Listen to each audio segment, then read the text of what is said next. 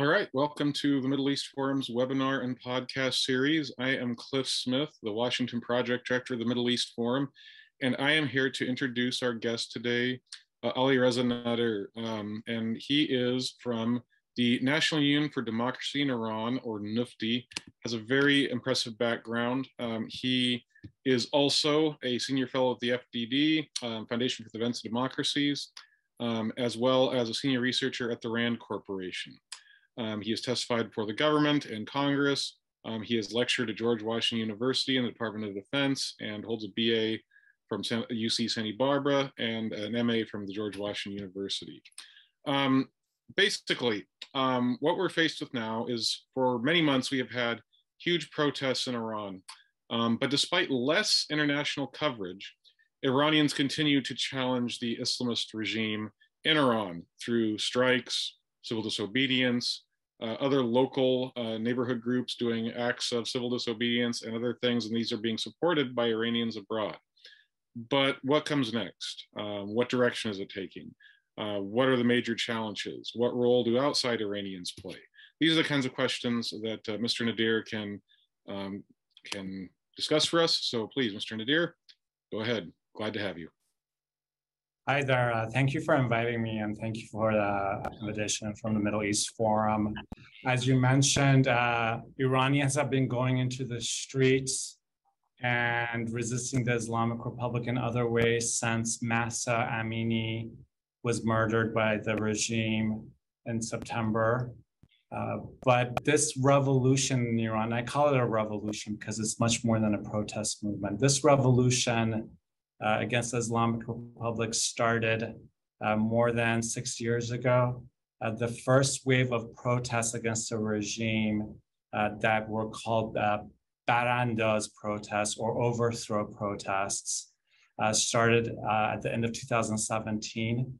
And from 2017 on to this day, there have been, by my count, seven major uprisings against the Islamic Republic including the massive 2019 uh, uprising, the Aban uprising against the regime, uh, which was brutally crushed uh, with thousands of people uh, killed by the Islamic Republic. Uh, since September of this year, we've seen mass demonstrations on the streets of not just Tehran, the capital, but every other major city, town, and even the smallest of villages uh, with a few hundred people have had major demonstrations against the regime.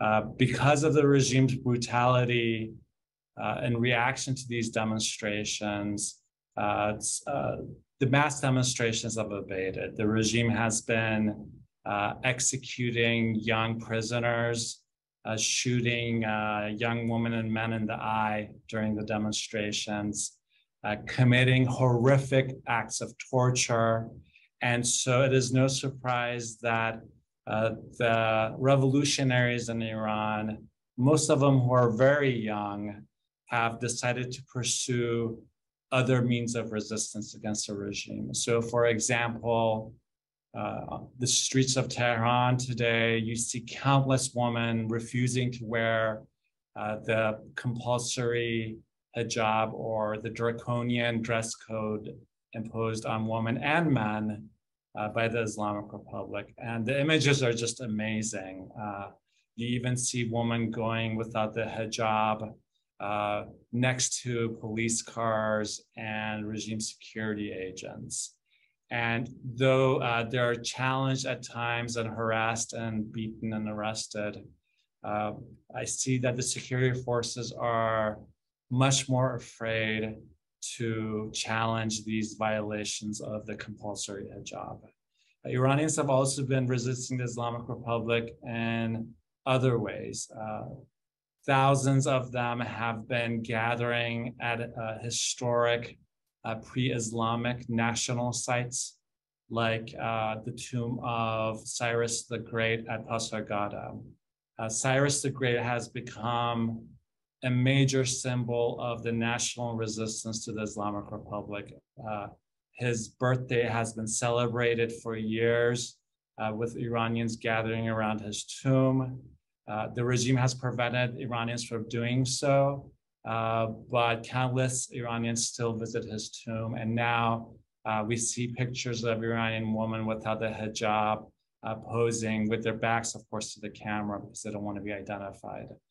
Uh, in addition to um, celebrating Iran's pre-Islamic past by gathering at these sites, uh, Iranians have also uh, used uh, national holidays, um, most of them Zoroastrian in origin, to challenge the regime. Uh, so, for example, uh, the Wednesday before Nowruz, the Persian New Year, is called Chaharshanbe Suri, or Scarlet Wednesday. And uh, Iranians came out uh, against the regime and demonstrated during Chaharshanbe Suri, and again during Nowruz, uh, the first day of the spring, the most important Iranian holiday, and uh, Sizdeh which is the 13th day of the year, another major holiday. Uh, Iranians have also been gathering at the resting places of uh, very famous and revered Iranian poets like Hafez, Sadi, and Ferdowsi. Uh, there was one um, really not just a demonstration, but a celebration at the Hafeziyeh or Hafez's tomb in Shiraz that just really amazed me. There were thousands of people gathered around the Hafeziyeh, singing, dancing, uh, with fireworks shooting off. And again, the regime did not interfere um, with these celebrations. Uh, there are uh, credible reports that uh, the security forces, especially the Revolutionary Guards, are uh, demoralized and dissatisfied with the Islamic Republic's response to these protests. you know, the, the Revolutionary Guards and the Basij paramilitary forces have really some inhumane and violent people work, working for them people who are very ideologically committed to the Islamic Republic and specifically Ayatollah Khamenei, the dictator in Iran. Uh, but there are uh, Revolutionary Guards forces uh, that don't like what's happening in Iran. They uh, do not approve of Khamenei's actions. Uh, they don't believe that his son Mujtaba should succeed him. And I have no doubt that there are forces and individuals within the guards and the security forces overall uh, that want actually the Islamic Republic gone. They can't be public about it. Um,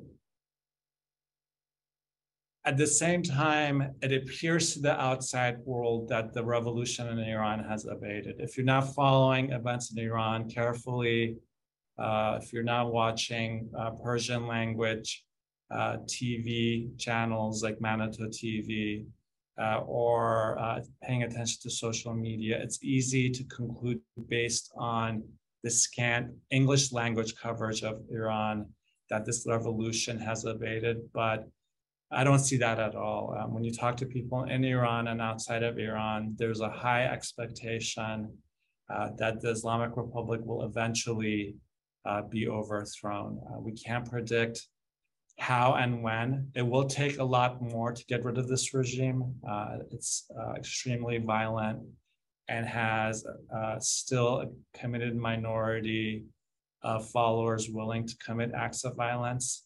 Uh, but I have no doubt that uh, this regime is on its way out. Um, unfortunately, uh, international support for the revolution in Iran has been uh, quite lacking. And uh, the US response under the Biden administration has been quite abysmal.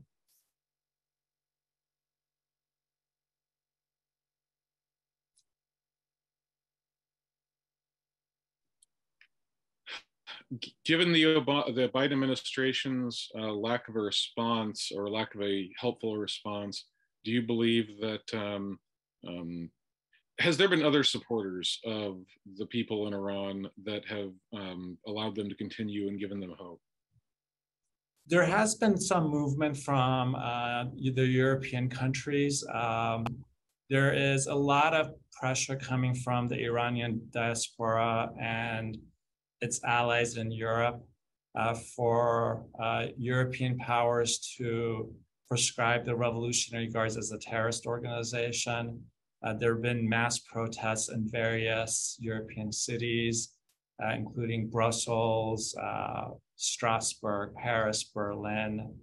And on the positive side, uh, there has been a shift of the European view toward the Islamic Republic, especially as the entire world sees the failure of the Joint Comprehensive Plan of Action or the nuclear agreement as a policy. Uh, so the Europeans have been exploring other options, uh, but unfortunately, uh, there are reports that the United Kingdom refuses uh, to prescribe the Revolutionary Guards as a terrorist organization.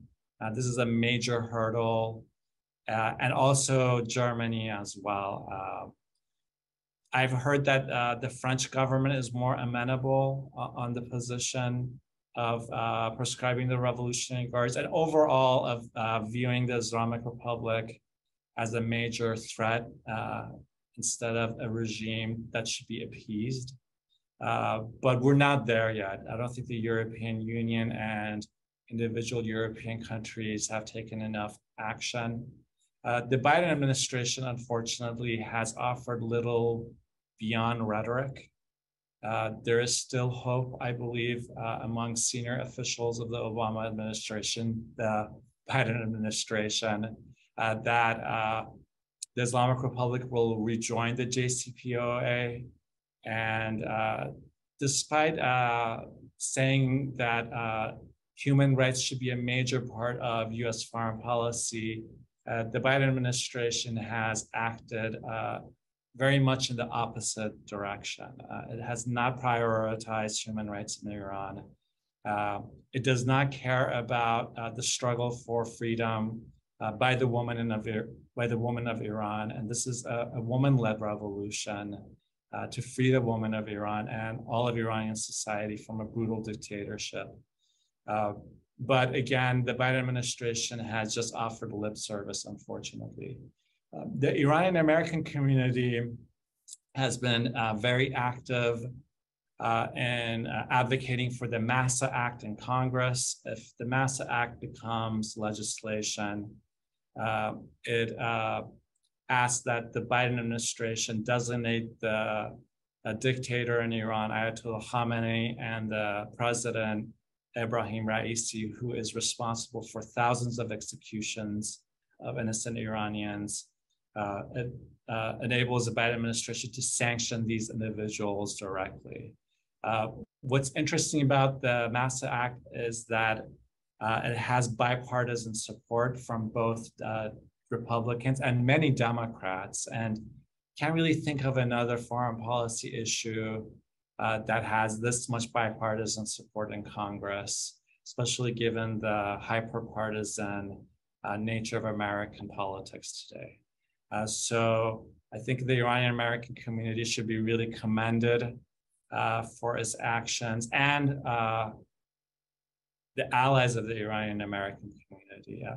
One country I think that has been helpful is Israel. Um, when it comes to Iran, I think the Israeli government understands what's happening in Iran, uh, realizes the importance of uh, this revolution, uh, knows that Iranians are trying their hardest to get rid of this regime, and uh, that the downfall of this regime would benefit not just the people of Iran, uh, but the entire Middle East and the entire globe. This is a regime that is a threat to all. I mean, look, look what uh, this regime is doing in Ukraine.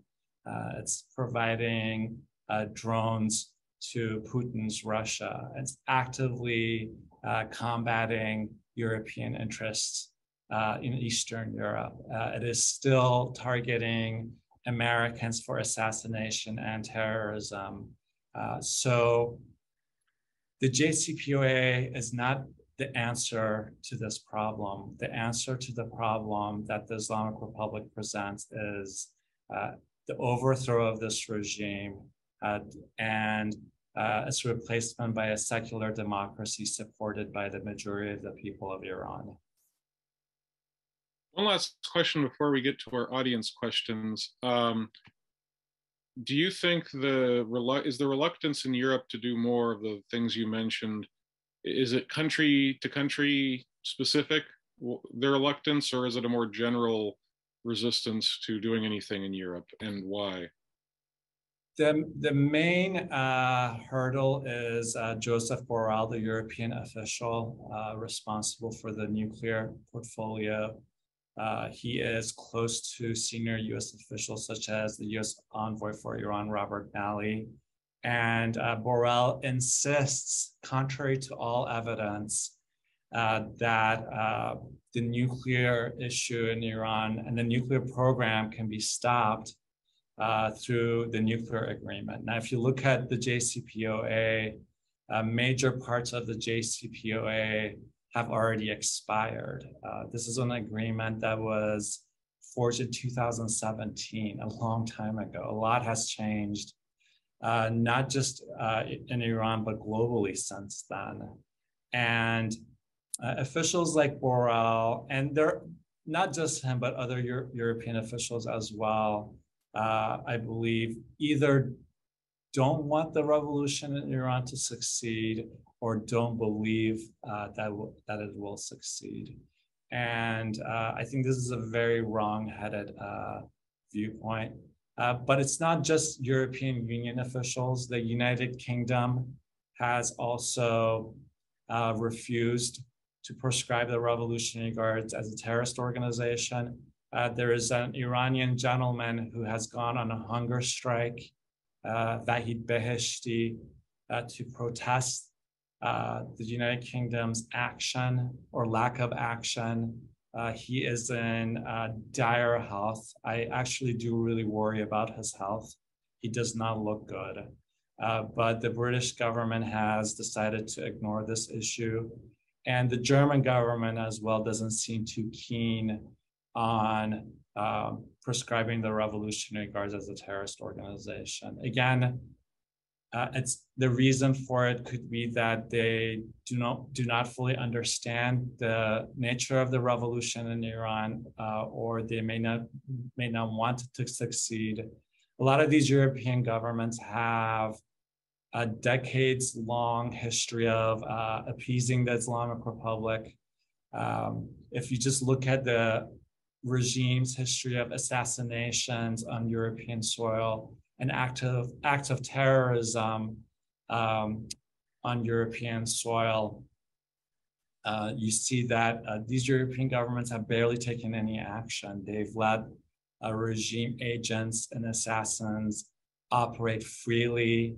Uh, they have not closed so-called religious centers uh, for example, in Germany, there are uh, multiple uh, so-called Islamic centers run by the uh, Islamic Republic uh, that are involved in acts of terrorism. Uh, there was recently a shooting at a synagogue in Germany, I believe in Berlin, uh, with the Revolutionary Guards behind it. So we have to ask why these European governments are not taking action. I think their behavior uh, is really disappointing because eventually the national revolution in Iran will win and the Islamic Republic will be gone. And uh, these governments, uh, not just in Europe, but the United States government, uh, the Biden administration, uh, should consider its relations uh, with the future political system in Iran, where the people are sovereign. And the people of Iran have a long memory and they will remember who stood by them in their hour of need and who turned their backs against them. We're getting to audience questions now. There's a number in our queue already. If you have a question to ask, go ahead and type it on in. Um, let's start with one a few people have asked some version of, and that is basically uh, the continued protests against the government. Um, is there a leader to this movement? Um, and um, if is there more than one? Uh, how does that dynamic work out? I'm glad that question was asked because that, that's something I wanted to cover. Uh, so the revolution itself has been led by uh, mostly young people on the streets. Uh, there are groups called neighborhood committees uh, that are organizing and leading not just demonstrations, but acts of resistance. Uh, so, for example, setting fire to uh, banners of Khamenei and Qasem Soleimani, or attacking and burning down uh, Basij headquarters. I've seen a, a, lot of these actions in the past few months. Uh, so the revolution is very much localized. Uh, people in Iran have been organizing for it uh, since the 2017 uprising. You know, a lot of this is not uh, publicly seen because, of course, the local leadership uh, does not want to be identified. Uh, but there are also many uh, human rights defenders and political activists who are involved and are, have been uh, imprisoned in Evin.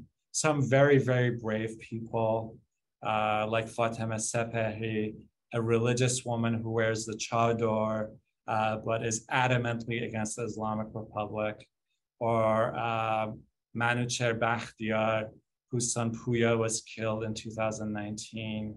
Uh, he's a true patriot uh, who's in jail and suffering greatly. Outside of Iran, uh, based on everything I've seen, uh, the most popular leader is uh, the Crown Prince Reza Pahlavi. Uh, he has a huge following in Iran. Um, many demonstrations since 2017 have called out the Pahlavi name and have called for his return. And uh, I think uh, Pahlavi has been very successful in not just uh, gaining the support of, of course, constitutional monarchists, which I think is, um, based on my analysis and observations, that probably the most uh, influential and organized revolutionary movement in Iran. So Pahlavi has not only been uh, able to gather the support of the constitutional monarchists, which is natural, uh, but he has emerged as an opposition leader amongst uh, all sorts of Iranians. So personally, I know uh, many Iranians, uh, both inside of Iran and outside of Iran, because I do talk to a lot of Iranians inside of Iran who don't necessarily believe in a constitutional monarchy uh, they may prefer uh, a parliamentary republic, uh, but they still support uh, Reza Pahlavi as uh, the figurehead leader of this revolution. And he was just in Europe. He had a number of really historic meetings. he spoke at the Munich Security Conference, which is very important symbolically because uh, the Munich conference was always dominated by the Islamic Republic. Uh, figures like the for, former foreign minister Javad Zarif spoke at Munich. So it was important to see uh, uh the crown prince along with um, other prominent activists uh, gather at the Munich conference. And he also uh, spoke at Oxford. And I, I think his presence in Oxford was very telling uh, for me because hundreds of people gathered around him uh, and really just mobbed him. And I think that's a fraction of his support. If you look at the uh, major protests in LA, I think about what, two months ago, three months ago, where 80,000 people, an estimated 80,000 people showed up. Uh, many of those uh, people showed up to hear Reza Pahlavi um, speak. Uh, but when we look at the Iranian opposition overall, uh, I've never seen so much unity. It's really unprecedented in the last 44 years, uh, where so many Iranians have decided to put aside their differences, uh, whether those differences are political uh, or personal, to unite around the goal of getting rid of the Islamic Republic. And despite uh, the regime's efforts to sabotage this movement, and I see a lot of regime activity on social media these days, uh, trying to divide us. Uh, despite these uh, uh, regime attempts, opposition in Iran is very united because the common goal is to get rid of the Islamic Republic uh, for the people of Iran to hold a referendum where they choose their own political system, whatever political system uh, they choose. Um, I think Iranians want a sec- secular democracy, uh, representative democracy. Uh, so the vast majority of Iranians, uh, with the exception of the Islamic Republic and groups like the MEK, the Mujahideen Khalq, and the ethnic separatists, the vast majority of Iranians are united around these goals of overthrowing the regime. Um, Mehrdad Khonsari, a uh, former diplomat in the old regime um, before the Islamic Revolution, asks Starting tomorrow, the regime in Iran is introducing the enforcement of a number of draconian measures to enforce mandatory hijab. What, in your view, could be done to help protesters resist these measures that go beyond mere physical contact and is concentrated more on making everyday life more difficult? Uh, thank you. That's a great question. Uh, so the regime has set up cameras uh, all over Iran uh, to monitor women and report on them uh, has um, really advanced and very creepy uh, technologies that allow it to identify women who are not wearing the hijab and then send text to them warning them. Um, also, uh, women are still being attacked physically and imprisoned and tortured for uh, trying to really uh, exercise their natural personal choice. I think uh, the world community really needs to uh, pay attention to this issue. Uh, there has not been enough coverage, English language media coverage of um, the human rights violations in Iran. For example, uh, in the past several months, thousands of school children, especially young girls, have been poisoned, uh, I believe, by the Islamic Republic. Uh, there's no way that these poisonings uh, across three, more than 300 schools could have happened without the active knowledge and involvement of the Islamic Republic. Yet I see that uh, there's been scant media coverage of this issue. Um, the US government has not paid any attention to it. I cannot recall any US government official talk about uh, the school poisonings, uh, so I think just uh, general awareness is important and letting know elected official, letting elected officials know about what's going on in Iran and pressuring them to do something about it. Uh, I think the MAHSA Act uh, is a very good starting point. Uh, the more members of Congress support and co-sponsor this act, uh, the better. And I think the public's pressure uh, in the United States has played an important role, but we need more of it. We need uh, more local and national uh, news coverage of what's happening in Iran. I feel like uh, the world is beginning to forget about the struggle for freedom in Iran, and uh, we can't let the people of Iran down like that. We, we need to keep reminding everybody about what's happening in, in Iran because this revolution is very much alive. And uh, I believe in the next few months, we're going to see uh, more demonstrations and greater acts of resistance against this regime as it becomes weaker every day. Hulda Fami asks, are any updates regarding the poison attacks in the girls' school in Iran? Are those attacks ongoing? Yes, uh, those attacks are ongoing. Uh, more than 300 schools have been poisoned. It could be actually much greater than that. Uh, in all sorts of cities and towns, large and small, from Tehran to Sanandaj uh, in the west. Uh, and the school poisonings are really a warning uh, to the woman of Iran. Because in the early months of the national revolution, uh, a lot of uh, the people driving the demonstrations were young women, uh, high school students. Uh, I personally seen uh, dozens, if not hundreds, of videos of uh, girls tearing up pictures of Khomeini and Khamenei in their schools and leading demonstrations. And they're joined by their teachers and their parents. And the regime is very much afraid of these young women. Uh, these are these are the people who are trying to get rid of this regime, and they've captured the world's attention. Uh, so the school poisonings are a way of deterring further protests, and you know I can't really think of any other system of government on this earth who does this to the to its own population. It's um, just really horrific uh, what's happening, and it just saddens me that uh, not enough attention is uh, being paid to it.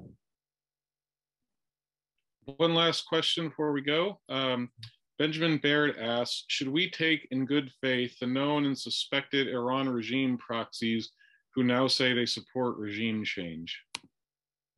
Uh, I'm not sure which uh, regime proxies they are. Uh, of course, the Islamic Republic has created a very wide network of supporters, if that's what you mean by proxies, yes, there, there, there, there is uh, an Islamic Republic lobby in the United States. Uh, it's been very active for years. Uh, you know the groups and individuals' names. They have helped officials like Javad Zarif cover up this regime. Uh, they've hidden uh, this regime's crimes against humanity uh, under the defense of the JCPOA or the nuclear agreement. Um, but the public knows about these groups now. Iranian Americans are aware of what they've been doing, and they've been informing members of Congress and others uh, in the US government. Unfortunately, the US media still cites uh, uh, a number of these individuals and groups, and they get invited to conferences and seminars in the United States. Uh, they write for very high profile publications like Foreign Affairs, uh, which has, uh, for whatever reason, become, become a big platform for these individuals. Um, and they're very active in Europe as well. Uh, so these uh, lobbies and networks have not given up on the Islamic Republic. Uh, they're still pushing for the JCPOA and everybody needs to be made aware of what they're doing. You know, they, they hide behind um, being anti-war uh, and uh, lie to the public and say that the JCPOA is preventing war, and they've been doing this for years. Uh, Iranian Americans and our allies are very much aware of these groups. I'm sure a lot of your audience members know them very well but I think the wider public, especially the media, should also be made aware of their activities. Ali Nader, thank you very much for appearing with us today. And uh, thanks to our audience. Uh, we had a whole bunch of questions. I wish I could have gotten to more. Uh, and uh, join us down the road next week for more more webinars. Uh, appreciate it. Talk to you. Thank later. you for having me. It was a great pleasure.